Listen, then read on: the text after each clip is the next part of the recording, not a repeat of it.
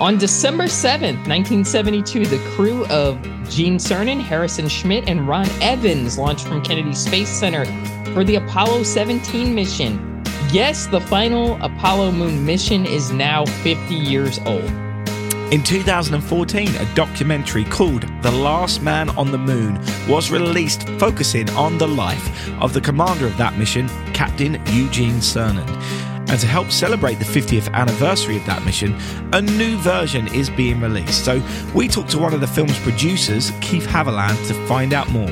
Are you doing anything to celebrate Apollo 17? Let us know via our social media pages at Space and Things One on Twitter and at Space and Things Podcast on Instagram and Facebook, or via the contact form on our website. And like all podcasters say, please rate, review, and subscribe wherever you can. But right now, enjoy episode 119 of the Space and Things podcast. Oh my God!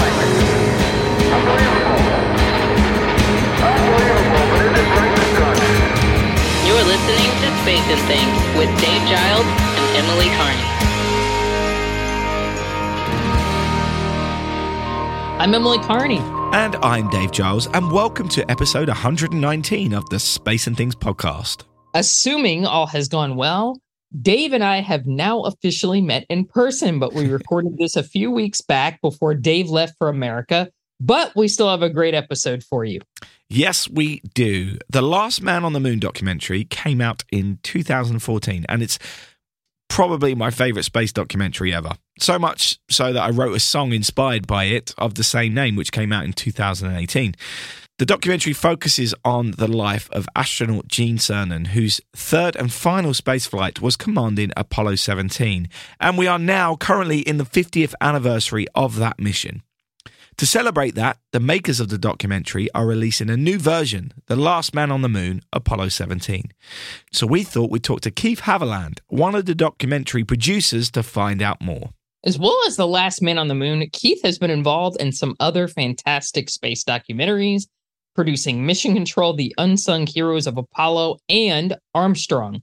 We understand that there are also some other space documentaries in the works from his company, Haviland Digital. So we're hoping to find out more about those too. Oh, a scoop. That would be nice. Anyway, let's get on with this interview. Contact. Push. Engine stop. Engine arm. Proceed. Command override off. Control add hold. Pings auto. Okay, Houston, the Challenger has landed. All right. So welcome, Keith. Thank you for joining us today. Uh, we're we're huge fans of your work.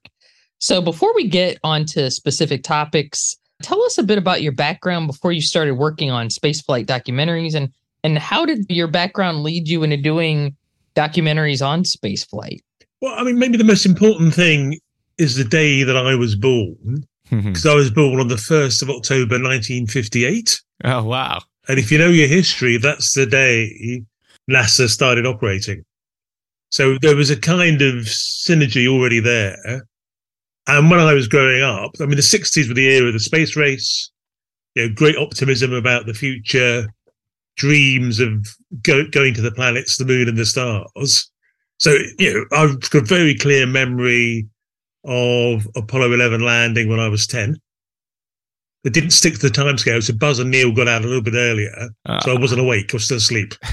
so I felt a bit miserable about that. But overall, what a fantastic time to be a kid. And so that was kind of where I started. I then had an academic career, a technology career, and I used to work for this gigantic company called Accenture, which is pretty close to three quarters of a million people these days. And I had a big technology job building capabilities across the world and using you know some of the technologies that were born out of Apollo. Mm. So the internet, microprocessors, the world we live in was very much a gift from those uh, developments of the space age and the space race. And then when I was at 40, I started getting back into space as a kind of hobby. And so I went to Space Fest, which was that fantastic thing in Tucson yeah. where we got to see lots of uh, Apollo astronauts and we could spend time in the bar and we could make friends with them. And there was one wonderful evening I was surrounded by the cast of 2001. plus some of the cast from Battlestar Galactica, plus a handful of Apollo astronauts. And for a child of the 60s, so that's fantastic. yeah. So I really enjoyed all of that. And then about eight years ago, I thought I should do something more creative because I've always wanted to be in film. And I'd already got to know Gene Cernan. He was a fantastically friendly human being, you know, and a, and a great friend of many people. I mean, Bean was similar, huge networks of personal contacts, and they took care to cultivate new and existing friendships. So I'd gotten to know Gene, and I met this film crew in London, and then we had dinner at a very early incarnation of something David called Soho House, Oh, yeah. which is a rather nice club in London. They were doing this project. I helped them get it finished in a number of different ways. And I got Accenture involved as a kind of corporate sp- sponsor around that as well. So we ended up showing the film uh, to Accenture customers as part of the rollout. And that was my first entree into filmmaking, working with the most wonderful subject in the world, perhaps, so Gene Cernan himself. And he loved the film. We'll get onto that later, I guess. But that was my progression from being a child of the space race, living through a technology career, and then coming back to uh, space as an interest uh, when I turned into a filmmaker. So, The Last Man on the Moon was the first space documentary you were involved with. More or less. I mean, there's another little project uh, called In Saturn's Rings I helped sponsor a little bit before then. But the first thing I was really involved with and spent time on was The Last Man on the Moon. So, what was your role within that movie then? Obviously, you said it as a bit of a corporate sponsor at first. so, so then I was uh, an executive producer, Mhm. and an executive producer on a film normally means somebody has helped raise money. So I helped raise some money to get it finished because it's a big budget production. Beyond that, though, I got involved with marketing, and so we got the film actually into Space Fest, and we had a premiere there, which was a very moving event. Uh, we used uh, my old company to bring it to a wider audience. Uh, I helped with the social media side and that kind of thing. So money initially, but also an active role in getting the thing understood and out there in the wider world, making sure that as many people as could could see the thing. So let's talk about the new version of The Last Man on the Moon, the Apollo 17 version. Uh, obviously, makes a lot of sense with the 50th anniversary of Apollo 17.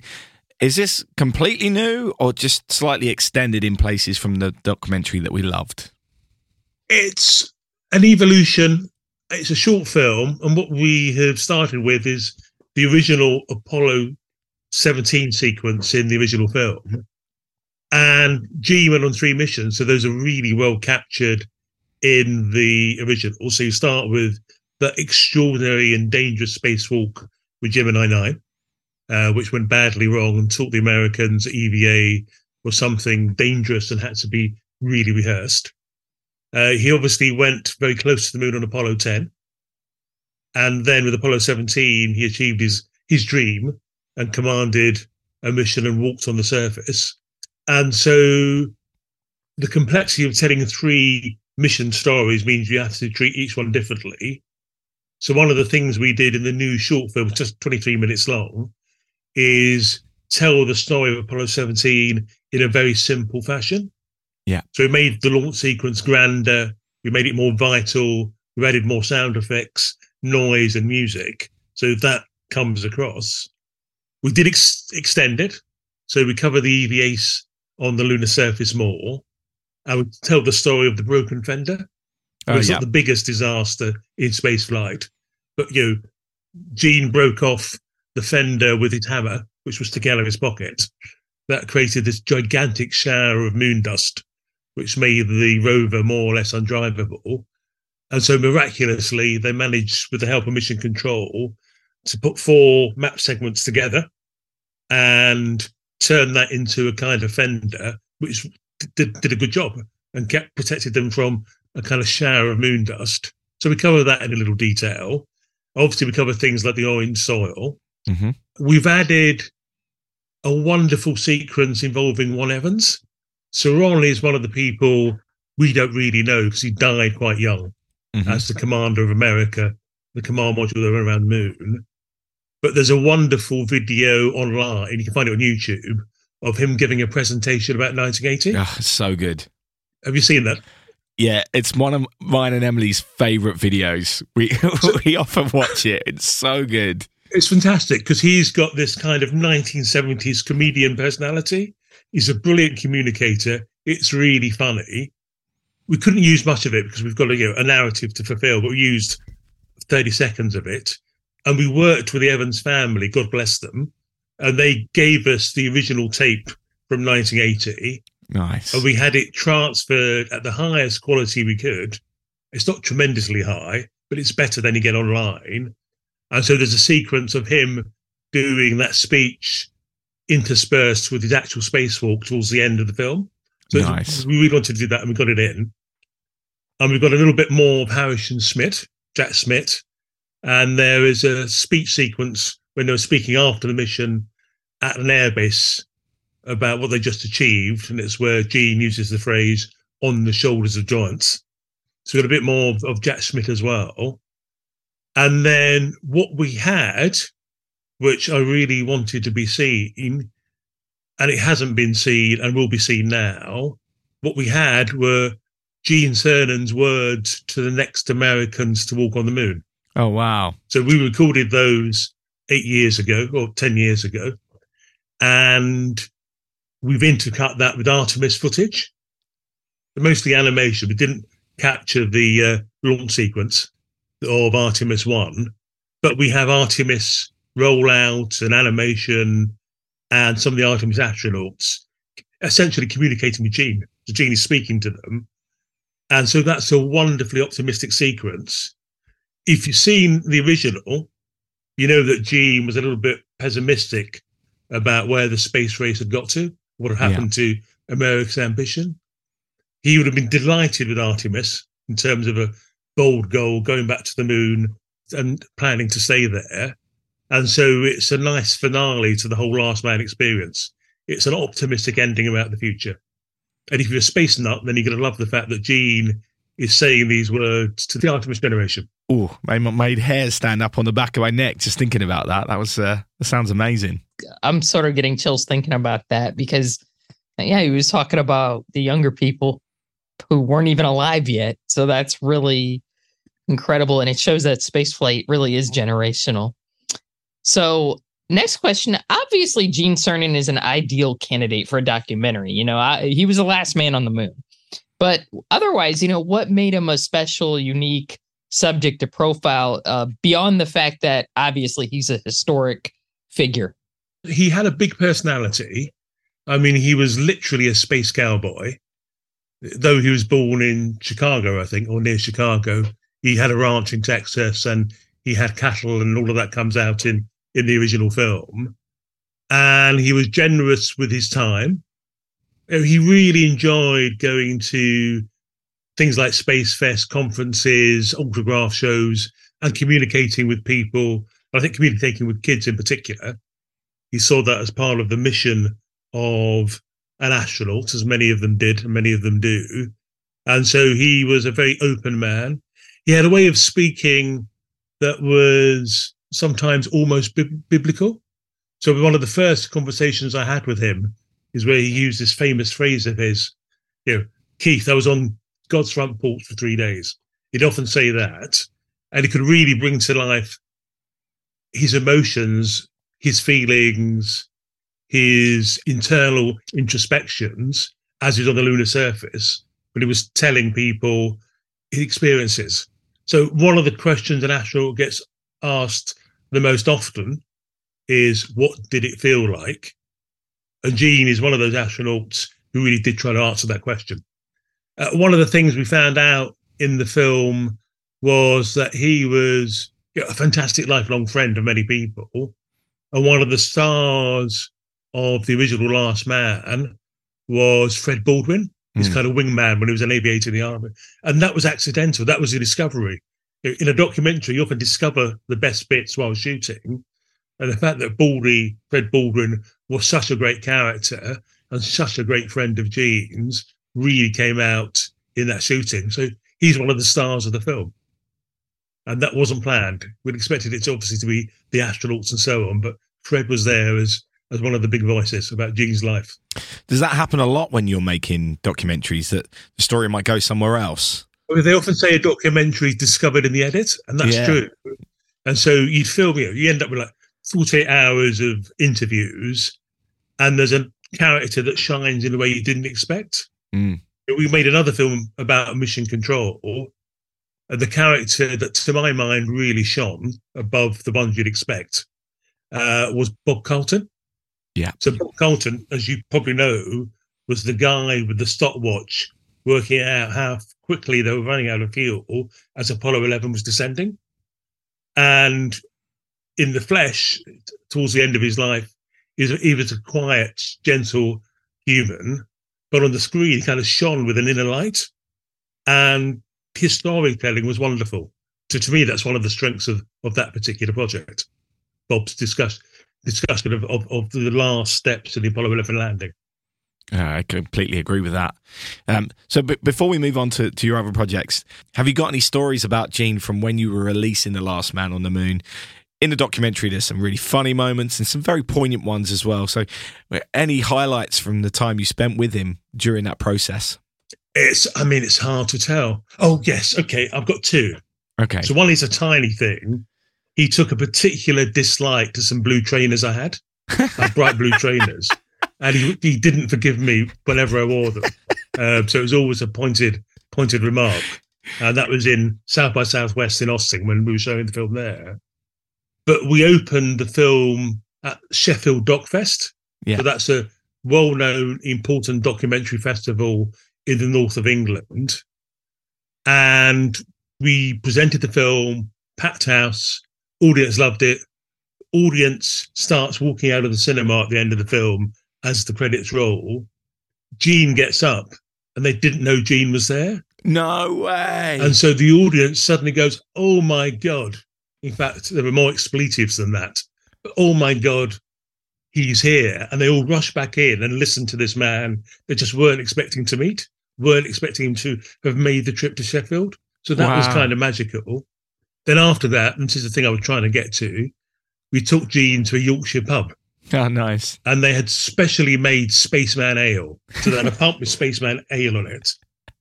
And we put Gene into a silly jester hat, you know, with, with bangles and bells hanging down, and he started pulling pints behind the bar. Amazing. You wouldn't expect to see Gene Cernan doing that, but he did it with enormous grace and good humour. I love that story about that premiere because to me the the opening scene of the documentary where he's he's sitting in the in the rodeo uh, Yeah, and he's sitting next to people who aren't aware or, or the way it appears in the documentary but is that they're not aware of the historical significance of this this man sitting next to them and, and the stories and obviously the juxtaposition with the images from his past and the things he's achieved it's such a beautiful opening to the documentary uh, so so knowing that actually that also almost was mirrored in the premiere at, at, in Sheffield is quite something I mean, there's a related story about Neil Armstrong.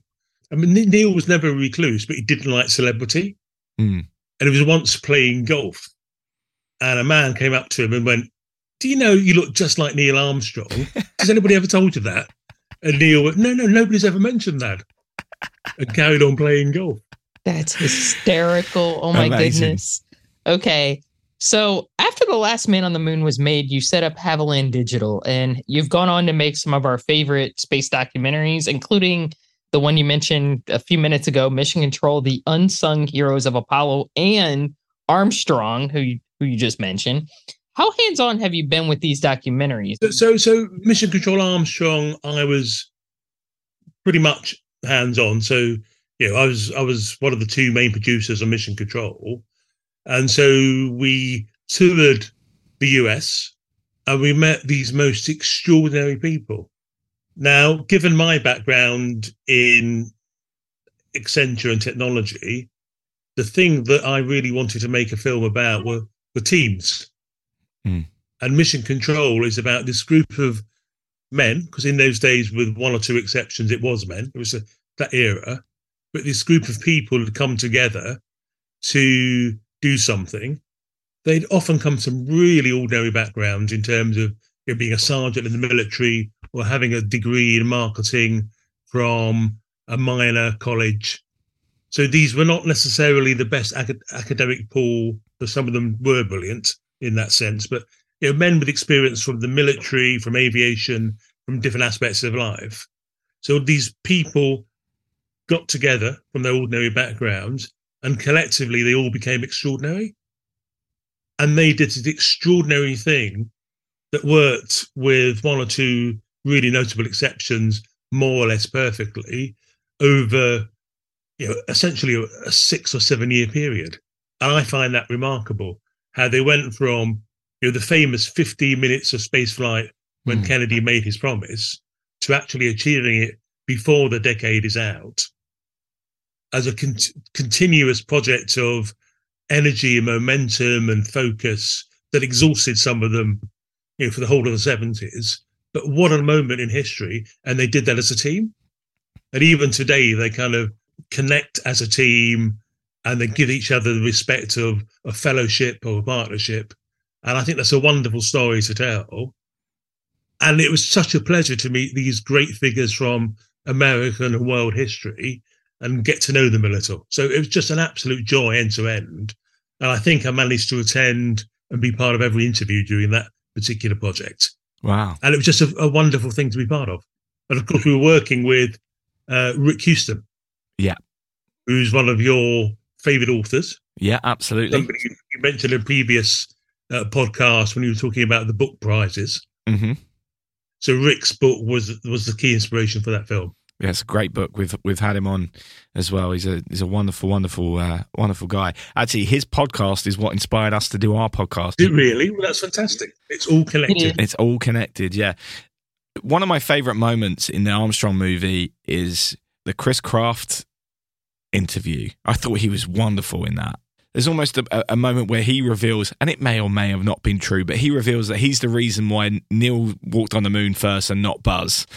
It's such a wonderful thing. The expression in his face as he says it is, is one of those amazing moments. Were you there for that moment, or was that something you saw afterwards and you just thought, "Oh wow, that's that's quite a moment." The way he delivered that line. I think. I mean, I mean, I've, I've been in several interviews with Chris. I think I was there, but Chris was somebody we really got on with well. Mm. He, he liked us as a team. Gareth, you know Gareth Dodds, our producer. No, One of the things that Gareth did for Chris was fix his TV. so we went around there. Chris's TV wasn't working. We were film guys, so he assumed we could fix a TV, and I think Gareth managed to do it. So he loved us for that. But my God, he at the end of his life, he would speak his mind without fear or favor. He was very direct. yeah, And one of my favorite sequences is, and it's a very moving sequence, is when he talks about the Apollo 1 fire in Mm. the mission control film. Yeah, And he does that with such anger at himself and at NASA for letting those three men die because it was such an avoidable accident. And he blazes with accountability when he does that. And it's a, a really impressive sequence. So he was he was a great favorite of ours. Absolutely.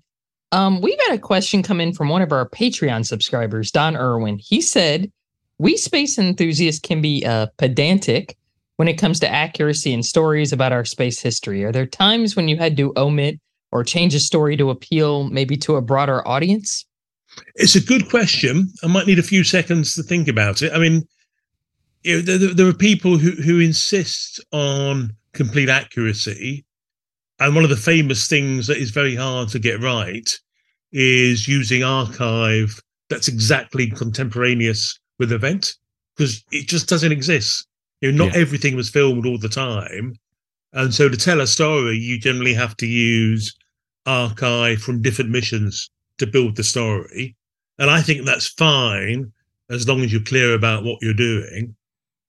And I think a, a kind of example of of that being done properly actually is the great movie Apollo 13 yeah, with Tom Hanks, because the people who made the film spent, as you will probably know, a lot of time with the mission control team the, and the astronauts, understanding the story. And then they made some great economies of storytelling. So the Gene Kranz character, played by Ed Harris, represents the work of four flight directors. And so that was a very deliberate move to make the film digestible to an audience. And the four people concerned understand why that was done and kind of approve of it. And one of the great and nice thing for us about making the Mission Control documentary, uh, we were able to tell the story of those four people in a much more comprehensive way. And I have to say that meeting Glynn Lunney was an enormous pleasure. I mean, he was such a generous man with his time. He had this inner calmness that must have been invaluable in the heat of the Apollo 13 events themselves. And he was one of the people who really worked out the strategy by which those men were brought home. So he had a lot of thinking as they were micromanaging the health of the spacecraft. Mm. And so collectively, those four flight directors and their various shifts really did team. And yeah, that's part of the story we wanted to tell, and we at least get some of it across. I think we we begin to give that sense of a team working in such harmony. Yeah, absolutely. So obviously, we've discussed the, the, the new edition of Last Man on the Moon. Where, where will people be able to see that? By the way, so so we want it as part of the celebrations, and so it will premiere in Houston at the Space Center as part of their celebrations, and I think the opening night is the 16th of December. Right. And then they will show it for at least a year in their cinemas. And putting it there was like our main focus. We we love working with, with Space Center Houston. We wanted it to be shown there. Uh, there's one other major uh, institution, which I probably shouldn't mention because they haven't yet announced it, but they might be based in Florida, um, who will show it um, and there'll be another a number of others around the US. In the UK, uh, the National Space Centre in Leicester has a celebratory event, and they're going to have some previews of the film there. So that would be a kind of UK base. And then later on, once we've got through those celebrations, we're hoping to get it on more widely available streaming platforms. That's good to know that people will be able to see that. So, uh, apart from that, are there any other space documentaries that you might have in a pipeline? And can you tell us a bit about them? I mean, the three in development. Yeah. Because they're in development. I mean, development of a film is a fragile thing. You're trying to get a, a chrysalis to create a butterfly. And so you probably shouldn't give too much away. But I can tell you some some aspects of, about the projects. I think I think they will all come off mm-hmm. one way or the other. Uh, so one is working with a director called Robert Stone, so I worked with Robert Stone for Chasing the Moon, which was a big PBS flagship um, in 2019, commemorating the moon landing of Apollo 11. And Chasing the Moon is just simply a wonderful piece of work because it has so much breadth. Yeah. It tells stories about the astronauts and the social context and the people who didn't become astronauts in a way which is compelling. So I love what Robert did. He's a really good uh, director, and he and I'm supporting him in this as a producer. He is creating a project about the interplanetary missions. Cool. And the expansion of human knowledge of the planets in the solar system and beyond across the last 50 years. It's something I've wanted to do personally for a long time. And I'm delighted that Robert is doing it and it could be extraordinary because the breadth of the story is amazing. In the end, you come back to the central point: is every planet we've we found is going to be very hard to live on, and so the importance of looking after planet Earth is just stressed. I mean, the overall overall effect is amplified the more that we know about the universe. So that'll be one of the main themes, I'm sure, that comes out of it. So that's a wonderful project then we have started work with a very significant female shuttle astronaut. And that's something that I've always wanted to do as well. Because uh, I think the, the story of women achieving as much of men in the armed services and in spaceflight is one that must be told. Mm-hmm. I think the Mercury 13 a few years ago started telling it but we've got the opportunity to talk about somebody who's achieved a lot over her career. and it was a very active project. We're looking for a director. I'm working with some really strong producers in the UK. And we've got the support of people in the US. We started gathering archive. So it's got a certain amount of momentum, but it's too early to be explicit. Yeah. I mean, you won't be you won't be surprised. You can almost certainly start guessing very soon. But that's something uh, again I'm very excited about. And the other thing that started happening uh, recently is with director Mark Craig. Yeah. Mark did the Last Man on the Moon original version. He's also, for me, created the short version. As he was making Last Man on the Moon, he encountered the story of the Apollo 1 fire. And there's a very, very moving sequence with Martha Chaffee Mm. in that film, and she talks about having to tell her children the news of that terrible event. And it's a remarkable sequence. And she does it with with um, a great deal of bravery as well as emotion.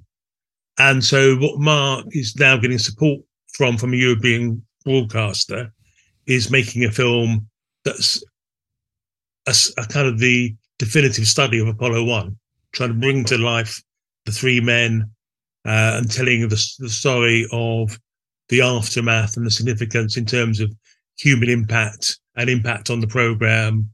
And as you know, a lot of people see it as a foundational event in the history of spaceflight because it what forced NASA to really get their act together in terms of technology. You know, we have to do that with a great deal of sensitivity and care. Uh, so I don't want to say much more than I've said. And that's probably earlier in its life cycle than the other two projects, but it's something I think has more chance of happening than it ever had. So Yeah. that would be a great project for Mark to do. So fingers crossed on that one. But as you can see, I mean, there are three very substantial projects. So if they all come off, it'd be fantastic. Yeah. Fingers crossed. obviously, as you mentioned, uh, with the Apollo One coverage within the Last Man on the Moon, you have that amazing interview with, with Martha, and you said that you, there's also the uh, amazing interview with Chris Kraft about that, and we see other people in those documentaries get emotional about what happened and, and looking back on that. Obviously, since you started making these documentaries, the, the other tragic thing is that we're losing these people, right?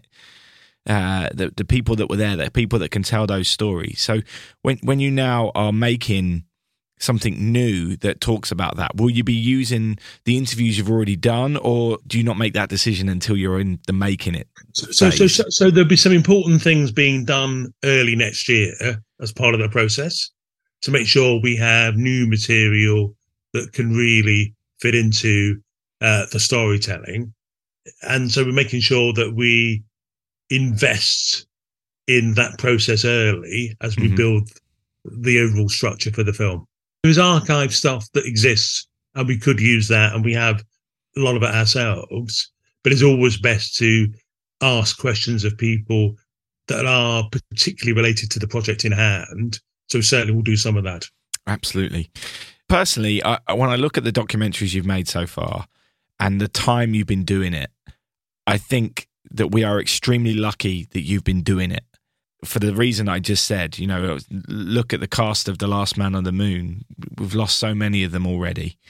To be able to have those stories, to be able to have the cheeky moments with Dick Gordon on the screen, to have, have those Alan Bean moments on the screen, and for them to have that moment to tell their stories has been amazing. So uh, this is just a little bit of me at the end saying thanks for doing it, really, and and and because there've been uh, almost like that that documentary in particular was almost life changing for me to watch. I was so much as of of what has come after after that documentary came out for me has been because I was so inspired by that documentary and the people that are in it. Well, fantastic. I mean, it's so I will take the thank you, but I'm going to take it on behalf Of course, team of people. Yeah.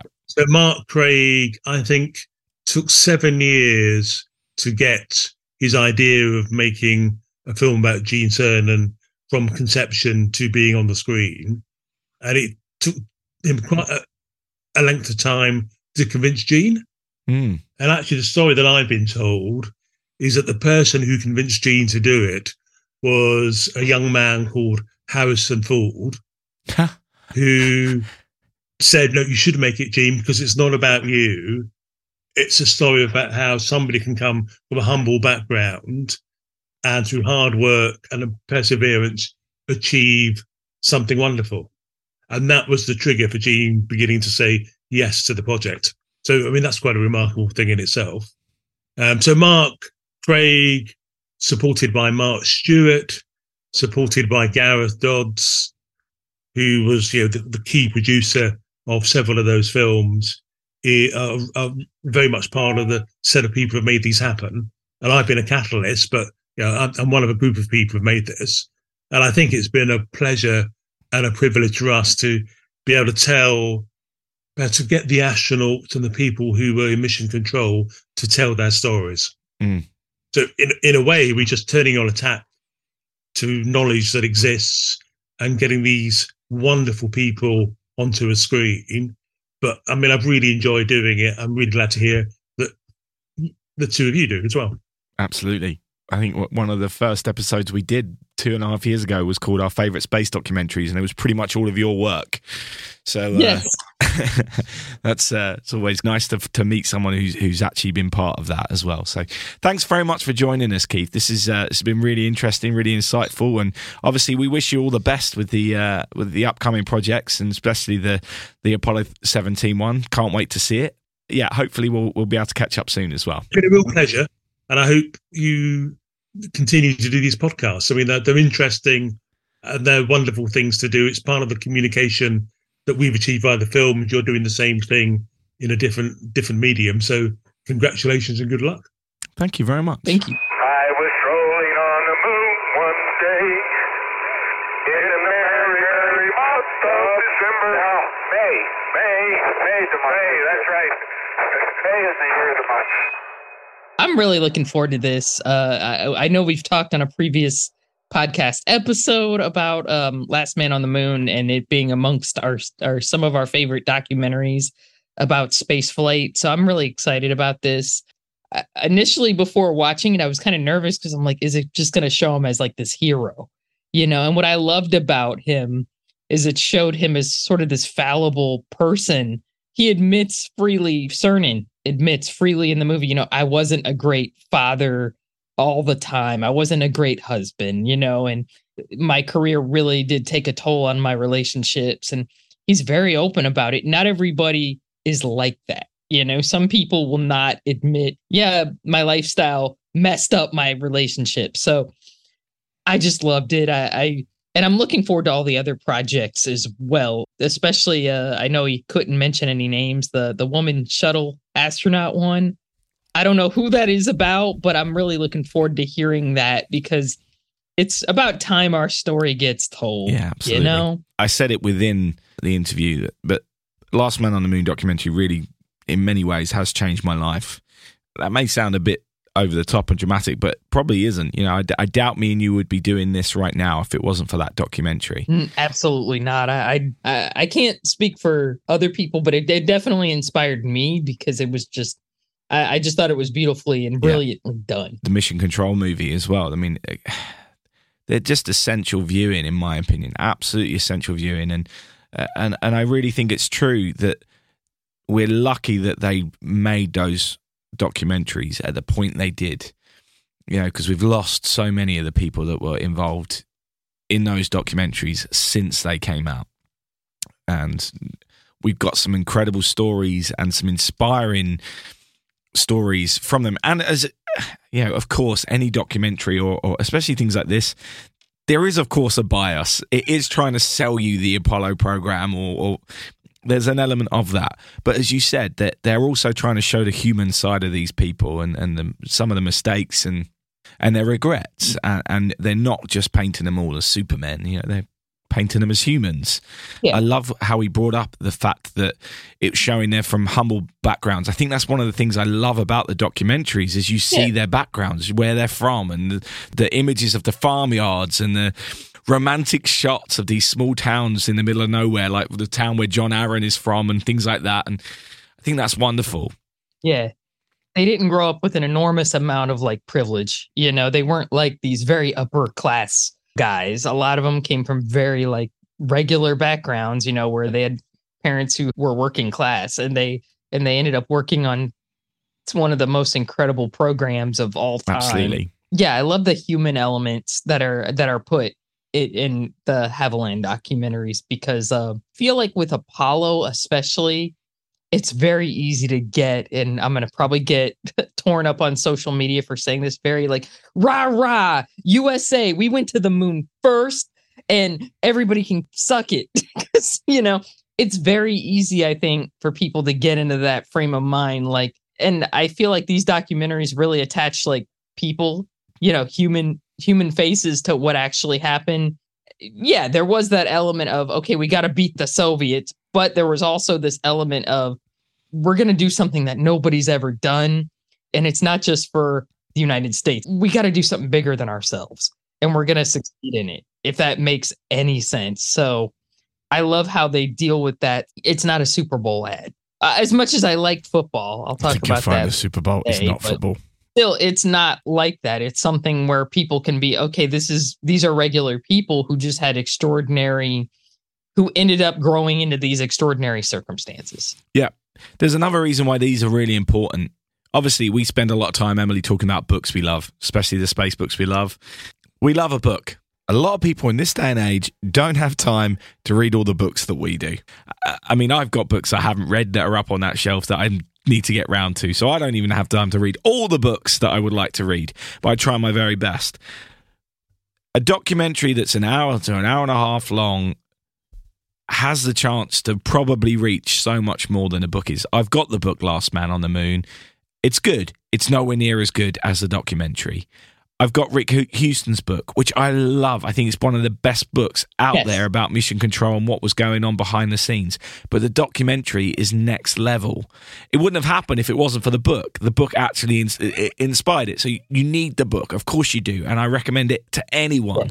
But that documentary is so, so, so, so good. like you said they both sort of inter interchange with each other like you you know you should look at both but the documentary is incredible I think as well because you're looking in the faces of the people as they're telling you the stories makes it have a little bit more Yeah. impact than when you're reading the page and there's another name mentioned and it's them telling the story and you have to flick through to find the photo so you go oh it's that guy talking and, and so on and so forth. Whereas a documentary they're right there.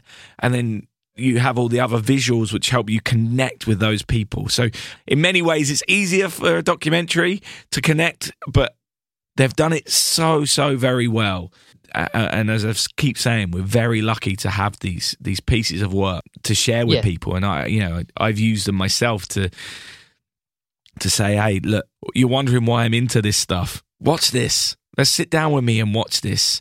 We can pause it if you've got questions, but just enjoy it. Enjoy being with these people and hearing their stories. exactly and i'll say this one thing before i i finish especially the mission control movie it's mostly you know in the movie these old men in mission control. And they look you know and for somebody who doesn't know who they are you know not a space enthusiast like we are you know you're just going to say oh it's just a bunch of old guys you know and when they open their mouths and they reveal what they did you're like okay these are the biggest badasses alive and i love that stuff. I just love it. A few weeks ago i went to jerry carr's tree ceremony in houston and you know a lot of the guys from apollo showed up and they're all in their 80s and 90s now. I'm looking at all the guests there and you know there's fred haise and i'm like fredo you know he just looks like this little unassuming grandfather you know and very modest doesn't announce himself. And this guy is one of the biggest badasses on this planet. I mean flew enterprise survived apollo 13 I just love the idea of giving these guys this platform because I feel like that entire generation was just built differently. They just were. I don't know. I'll stop now. I could go on about this forever. I think you might be right. There's one other side of this as well. When I was over in America for the uh, 50th anniversary of Apollo 11, I was at Space Center Houston and I see one of these little old men and I knew who it was because of the documentary. And I was able to go and say hello to Bill Moon and thank him for what he did. Yeah. I doubt I would have known that he was someone that worked in mission control. He would have just been someone else in the museum if it wasn't for the fact I'd seen that documentary. And I think some of these guys have now got a bit of fame in their old age because of this documentary. Yeah. And I think that's wonderful. I think it's amazing. They deserve it. that is, especially Bill. He is like the sweetest guy ever. He he's been at Space Fest, I think, a couple times, and he was just awesome. He was somebody who'd worked on everything, and it, it's just yeah, it's nice to see him getting a measure of stardom from this because he deserves it. Because a lot of those guys really did. They flew under the radar. You didn't hear about them. They weren't Yeah. stars. You know, a lot of the astronauts were stars, but they weren't. And it's cool to see them, like you said, in their in their. I don't want to say later years because I'm hoping they all outlive me, but The expression I like to use is in the autumn of their years. I think that's what Frank Sinatra sang. Anyway, yeah, it's nice to see them, you know, at this phase of their life getting that kind of recognition. I think it's a little late, Yeah. but still getting that kind of public accolade that, hey, we did something collectively that is almost, I wouldn't say impossible, but that was just incredible. We're still working towards doing it again, and it's over 50 years later. absolutely. So, as always, uh, the full interview is up on our Patreon page. Patreon.com forward slash space and things. And don't forget, anyone who's involved in our Patreon can submit questions to our guests. Last few weeks, Don Owen has been doing us a, a, a real solid one and providing some amazing questions. So thank you, Don. Uh, anyone else on there, don't forget that you can also participate in that. It doesn't feel right to do a things that caught our eye this week section when we're recording this a few weeks early. So we're going to wrap it up here this week. We've got one more pre recorded show next week while Dave continues his travels. Hopefully, those on Patreon are uh, getting all the extras at the moment as he shares his story. Yep, I'm doing my best to post things over there. Uh, that's my intention anyway. So please check it out on patreon.com forward slash space and things. Thanks to all for listening. And please, please, please consider sharing the podcast to those who you think might like it. But right now, don't forget in space, no one can hear you stream. Space and Things has been brought to you by And Things Productions.